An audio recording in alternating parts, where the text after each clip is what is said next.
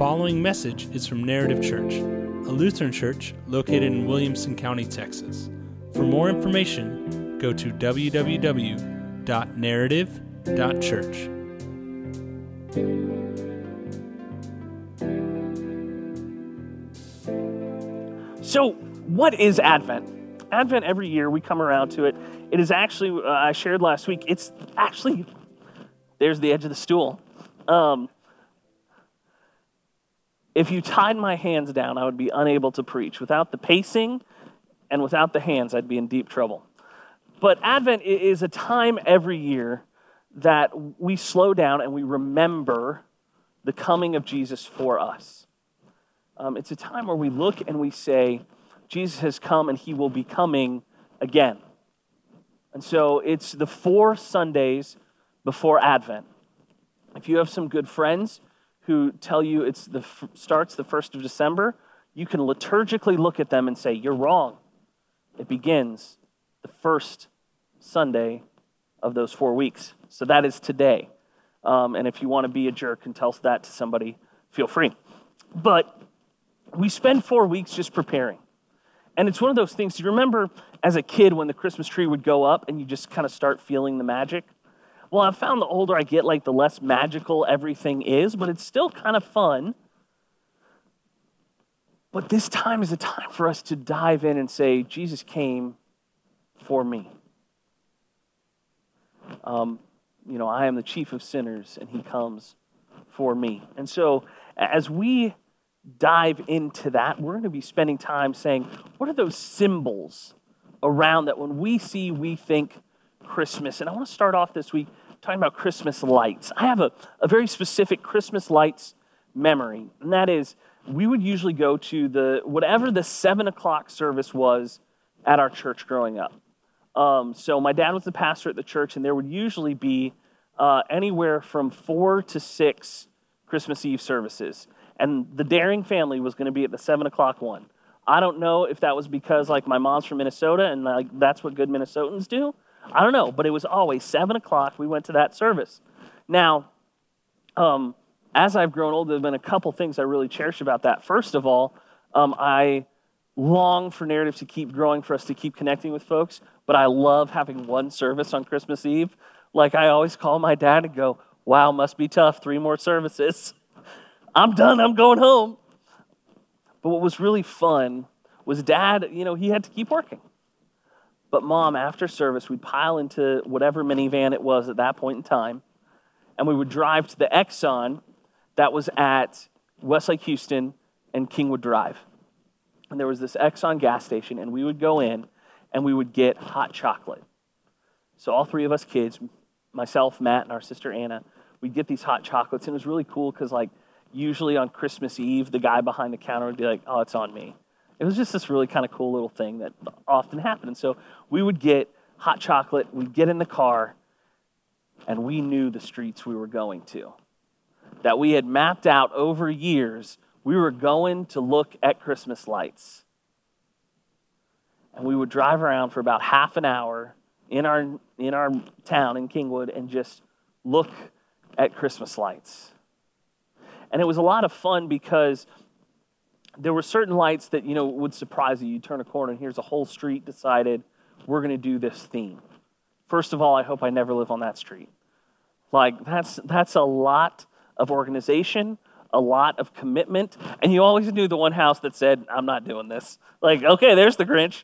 Um, you know, it's candy canes, candy canes, candy canes, nothing. Candy canes. Um, but it was just a lot of fun. We knew the streets we would go to where there were the big displays, where there would be a train in the window running. Um, and then as we came home, there were a couple of our favorites, which is as we came home, there was one uh, family that they had this great, um, I forget the cartoon uh, style it was based on, but it was a um, fat Santa and a skinny chimney and then the reindeer are behind him pointing and laughing. And, you know, so, and every year they would add a little something to that. Then there was one, probably one of the coolest ones in our neighborhood, um, was there was a family and they would do plywood cutouts, but it was a new Disney character every year. And this wasn't like, you know, oh, they're trying. Like someone was an artist. And so they had Beauty and the Beast, and they would set out, you know, the rose with the, the vase on top of it, and they lit it all up real nice. And every year there would be a new stand up in that. And, and there's something about Christmas lights. I actually thanked my neighbor across the street a couple weeks ago because he put them up early, and I was like, well, I'm not going to do that. But I said, sure, I'm glad you did. Because now when I look out my office after it gets dark, there are the Christmas lights. There's just something about them that gets, that gets me excited, gets me ready for the season. And I think often we find different types of Christmas lights, right? You have the lifetime Christmas lights. And I'm not talking about how long they go, I'm talking about you just walked into a lifetime Christmas movie. I don't know where it is, but that inn is somewhere in Vermont. It's got some kind of covered bridge to get to it and you know the man and or woman who is in the story just left New York to come home and they don't want to be there. And listen, something's going wrong. They don't have enough money, but boy, have they decorated that inn like they do. but there's something about this image of the inn in the woods and the perfect Christmas setup that can really only be truly achieved by those who really want to or in a studio for a movie. But I think so often there's this uh, idea of this lifetime kind of Christmassy land. That it's, it's that almost Americana, Norman Rockwell kind of feel. Um, but then there's also something that you find magical places. And this is one of the places on my uh, bucket list is um, out in Johnson City every year. They wrap at, is it the PEC building, Central Texans? That, that was my wife. Yes. Don't you know that? Listen, I grew up on the San Jacinto River, all right? But so the PEC building in Johnson City is, is what you're seeing here. It's the, they wrap these lights and it is like daylight. And there's something about that that it, it kind of, it transcends something. Number one, have you ever tried to wrap lights around a tree? Because I've done it. Pine trees in Kingwood, we would wrap three or four trees in our front yard. And we would hit a point, like you could tell the point where the Daring brothers stopped caring about how those wrapped, because it was real nice, about four feet, the best Christmas light wrappers of all. And then you realized, I'm still out here. And all of a sudden, it just kind of exploded. But the intensity, like, I don't know if they're out there with rulers or what, but it is like this perfect wrap. You know, downtown Georgetown's a lot like that too, parts of downtown Round Rock where they wrap the trees, and there's something about it that it just kind of transcends, and you go, wow, this is, this is something else. And then you have your Christmas lights, right? Now, I don't know what you do. Um, but there are a lot of people who have different ideas. And in fact, people have so many different ideas. ABC has now built out a show to deal with these ideas. So, Bo, if you can go ahead and run that clip for me. There's just so much there, right? So I was looking for what I had written in my notes as the full Griswold. And I was like, okay, I got to find some kind of video clip of one of these houses that does a show like, you know, they you pull up and you tune in your radio. And uh, I found one, and they were like, We recorded our Christmas show. It was 24 minutes long. And I was like, This is a commitment. Like, obviously, we're not going to watch it in church, but I'm thinking, like, if I'm driving, you know, around with friends and family to go see Christmas lights, I'm not going to commit 20 minutes to one house. I'm sorry. But to do, like, I'm watching this going, this guy had to code and build and solder because it wasn't just like this Christmas, like, oh, here's it goes to the music. It was like there were talking Christmas trees in the windows and they were making fun of each other. And there was one point where one of them shut off the street light. And I was like, what the heck? And I start reading the comments. The guy had built a, like, with a laser that he could shoot it right at the sensor on the street light to trick it into thinking it was daylight. And I thought, bro, you've got too much time on your hands. And then I found uh, through some advertisement that popped up the Great Christmas Light Fight. And I thought, ah, nothing says Christmas spirit like the Great Christmas Light Fight. And then as I'm watching it, I'm like, I mean, why? And they've got, you know, carnival rides in their yard and everything going on. Obviously, something I'm not going to do. Our house, apparently, when we bought it, that guy who owned it before us was that guy. Like, had his own, you know, FM radio transmitter so that you'd pull up and it was all synced and all this stuff.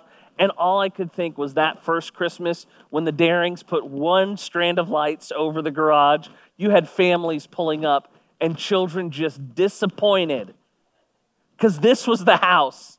And we haphazardly threw up one strand of lights. And then you, you get further into the Christmas light fight and they go, a battle of biblical proportions. And I was waiting for like this giant baby Jesus to show up. And then it was like, just like, and here's someone on, you know, another ride. And I was like, you know, here's this moment, and even the biblical proportions, you're not actually showing Christmas. You're just showing the great light fight.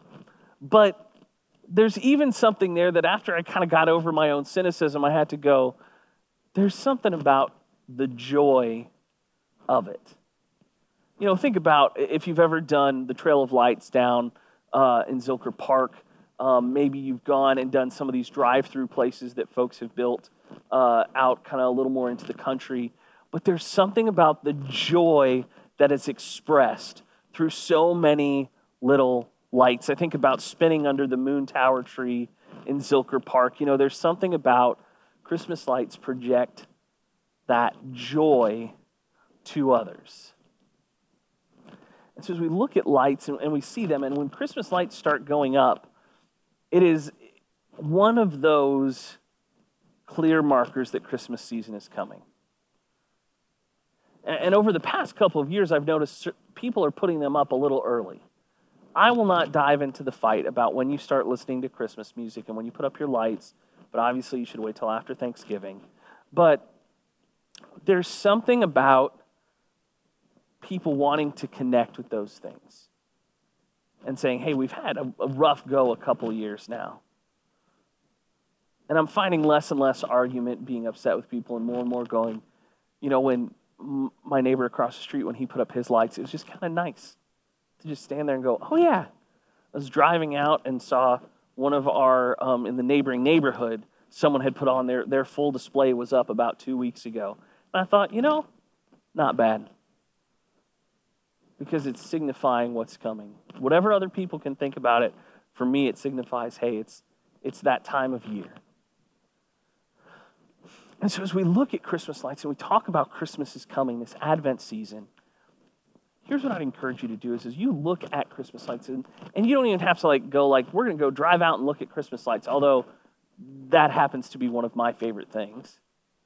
But if just as you're driving, you go past the lights, there's a lot of things that it can bring up.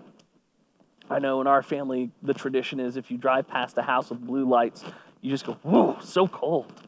Because that was dad's thing. He's like, blue lights, they just make you feel cold. I don't know if they actually do, or if it's just now like a Pavlovian response. But there's something that light teaches us in this season. Let me tell you, it's real easy to find scripture verses that talk about light in the Bible.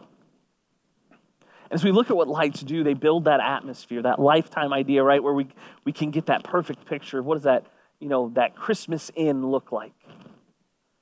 They can kind of transcend us. They can take us in that physical plane but feel strange.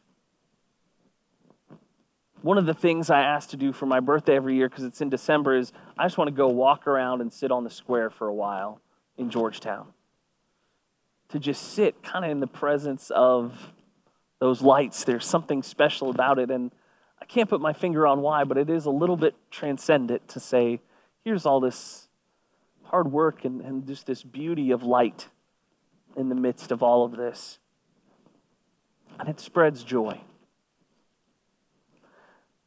And so, as we, we read, um, as Kelsey read our scripture today, we know that God comes back and says, He is the light of the world. In Him, there is no darkness. And so, as we look at Christmas lights, as we engage with the idea of what they're supposed to represent, number one is the light of the world is coming. It's an atmosphere, it sets the tone. The light of the world has stepped in to the darkness for us. That we get this joyful moment of saying, He is the light. I want you to think about a time when you've been out where there is very little light. And when light happens, there are a couple of things. Either it can be that light in the distance that draws you towards it, or it is, can be almost overwhelming. We used to do this as uh, camp counselors. We called it star tripping. I don't recommend it. I do recommend it. Be safe. But what you do is, is you stand in a circle and you pick one star. You look up, you pick one star, and you spin around until you're dizzy enough that it has thrown off you know, your inner ear system. And then someone in that, you have a circle of people around you, keeping you safe, you know, spotters ready at all times. But then someone hits you with a flashlight and it shuts down your nervous system because you've discombobulated your inner ears. You've been staring at a single point, so your eyes have, you know, dilated. And so that flashlight hits you and it just, you just drop. And it can be done very safely.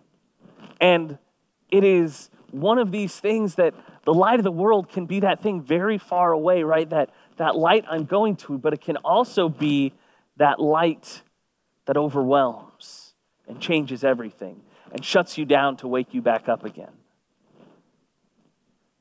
That as we look and say the light is coming into the world, it is both the light that is calling to us and the light that overwhelms us. Someone should really write a sermon series about light and love That's our last sermon series. That was a joke. So Deanna grade me on that one.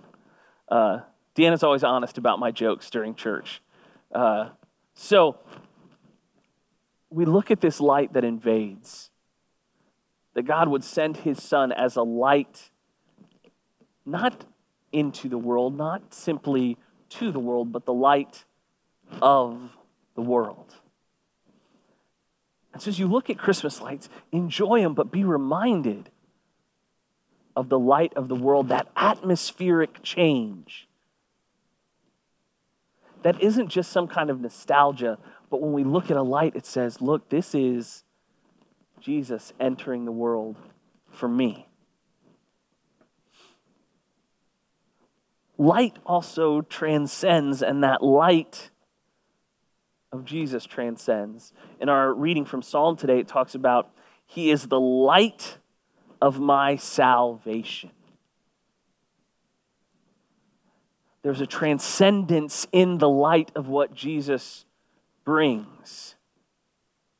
As I shared today, as, as we were um, getting ready to do confession absolution, I encounter more and more people who uh, either I'm personally talking to or, or things I, I'm reading online or interacting with, where people, their main question is Am I saved?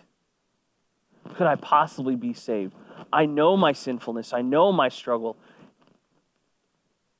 And this psalm is so beautiful for that. The, he's my light and my salvation. It's amazing that the light of Jesus not only illuminates who we are, not only illuminates the darkness, not only illuminates our path, but also invades us. That when we ask about our salvation, we say, He is my light and my salvation. I don't have to question, Am I saved? because of His promises. And in fact, He illuminates the fact that I am through the reading of his word, through the understanding of the sacraments, through these things, he comes and he says, Listen, stop asking that question. That's done. But you know what? I understand you're a human. I know you're going to keep asking. So I will keep illuminating for you over and over and over again. I am your light. I am your salvation. And in fact, it will even say, I am your stronghold. That the light is the stronghold that beats back the darkness. That even as we encounter the world, there are so many lies that are being told to us about who we are, about our identity, about the things we can or can't do. And what the light does is in our salvation, it then comes in and says, Listen, those are lies. And it illuminates those things and says, You not only are you saved, you are a chosen child. Not only are you saved, but I love you deeply. Not only are you saved, but when you mess up, that doesn't negate your salvation. In fact, here's a little bit more that if He is the light and our stronghold and our salvation, when we look at Christmas lights, we get to rejoice and say, listen, that light, you know what that represents? That God would not leave me behind. That light comes, it illuminates. It is Jesus, the light for us, but it is also the light that he gives to us. That salvation, that stronghold. That when we look at Christmas lights, whether they're something classic or they're something goofy, we can look at me and say, hey, this, this, is, this is reminding me of who Jesus is for me. And then we get to our Matthew passage um, for today, Matthew 5:16, which is, "Let your light shine before men, so that they may see it and glorify your Father who is in heaven." The light comes into the world. It is the light of the world. That light is our salvation, our stronghold. It renames us, it fights back those lies, but then it is our joy to be and release that light. My prayer for people going, you know, hog wild on Christmas lights is that it's joy and not like, you know, keeping up with the Joneses. Because there is so much joy that can come from those things. That there's kind of this pivotal memory for me the joy of sipping gas station hot chocolate in a minivan. And there was just something about it. There is this joy that is found there. And so we can share that joy with others. That joy and that light is not meant to be hoarded. And you know how I know? There's a really just deeply thought out song that teaches us all about this. And it says, Hide it under a bushel. No. This little light of mine, the song you learn as a child, puts it so well. Did I debate making you all sing This Little Light of Mine with me? Yes. Did I not? No. You owe me one. Just remember that. I could have had you singing and, and, and covering up and the whole nine yards. But that old song, it's not even a Christmas song, but it really shares, you know, this little light of mine, I'm going to let it shine. Hide it under a bushel? No. I'm going to let it shine. All around the neighborhood, I'm going to let it shine. that joy of sharing what we have found in Christ is an incredible privilege that we're given. And I think sometimes we get so caught up in it being right that we forget to share it.